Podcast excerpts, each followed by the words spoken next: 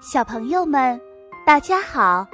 又到了听故事的时间了，欢迎大家来听依依姐姐讲故事，同时也欢迎大家关注依依故事的公众号。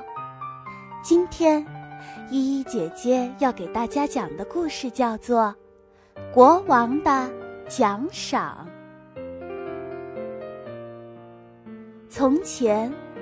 在很遥远的地方，有一个名叫大石的国度。那里疆土辽阔，物产丰富，人民安居乐业。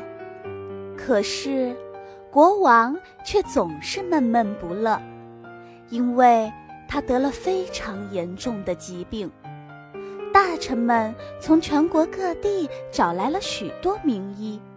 但仍然医不好他的病。国王内心忧郁，不久便卧病在床，再也起不来了。一天，大臣告诉国王，邻国派来了使者求见。此时，国王已经无力起身，大臣只好将使者带到了国王的窗前。陛下。我为您带来了一个好消息。使者有礼貌地鞠躬行礼，国王无力说话，只能用期待的眼神望着他。听说陛下贵体欠安，我国的国王很为您担心，他命我遍访全国，终于找到了一位神医。受他医治的人，无人不称赞他的医术高明，所以我国的国王派人将他请来，并随我一起来到大石。国王听完，用力抬了抬手，又指了指使者，然后望了望大臣，他的脸上露出了久违的笑容。大臣很快明白了国王的意思。他让使者赶紧把神医请进宫来，为国王治病。等了半天，神医才杵着拐杖，晃晃悠悠地来到了宫里。他坐在国王的床头，拿出一些工具，左瞧瞧，右看看，上听听，下摸摸，然后捋了捋自己的胡须，闭上眼睛。哑口不言。神医大人，我们国王的病情怎么样了？大臣问道。神医依然没有说话。请您务必告诉我们，如果能治好国王的病，您一定会得到丰厚的赏赐。大臣又说：“只需一个月，国王的病就能痊愈。”此时，神医慢慢睁开眼睛，伸出手指比划着回答。大臣精心安排了神医的衣食住行，神医也开始全身心地投入到对国王的治疗之中。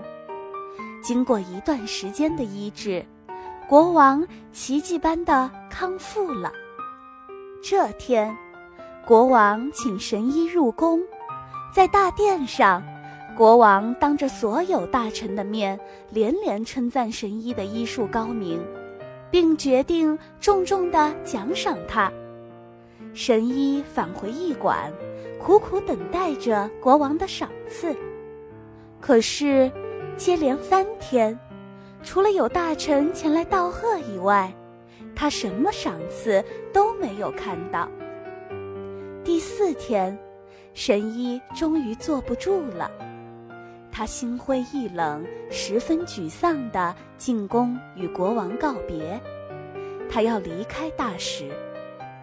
快出城时，神医看到了田野里有许多并不常见的动物：大象、长颈鹿、金丝猴。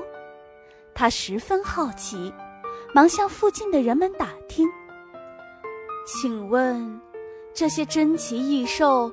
都是谁的呀？一个小女孩告诉他：“我爸爸说，这是一位神医的，他治好了国王的病。为了报答神医，国王特意赏赐给他的。”神医又向前走，他看见了一座美丽的花园。那里开满了各种各样、姹紫嫣红、鲜艳无比、夺人眼球的花。一个头戴草帽的男人正在弯腰除草。神医走上前，问道：“请问，这座美丽的花园是谁的呀？”那人回答：“这是一位神医的，他治疗好了国王的病，为了报答他。”国王特意赏赐给他的。神医刚走到城门，就看见了一栋气派的大房子，红墙碧瓦，雕梁画栋，非常壮观。他走过去问看门人：“请问这是哪位老爷的房子呀？”看门人鞠躬答道：“这是您的房子呀。”神医这才恍然大悟，原来国王并没有食言，而是如约给了他丰厚的奖赏，而他自己却一心计较报酬。想到这里，神医羞愧地低下了头。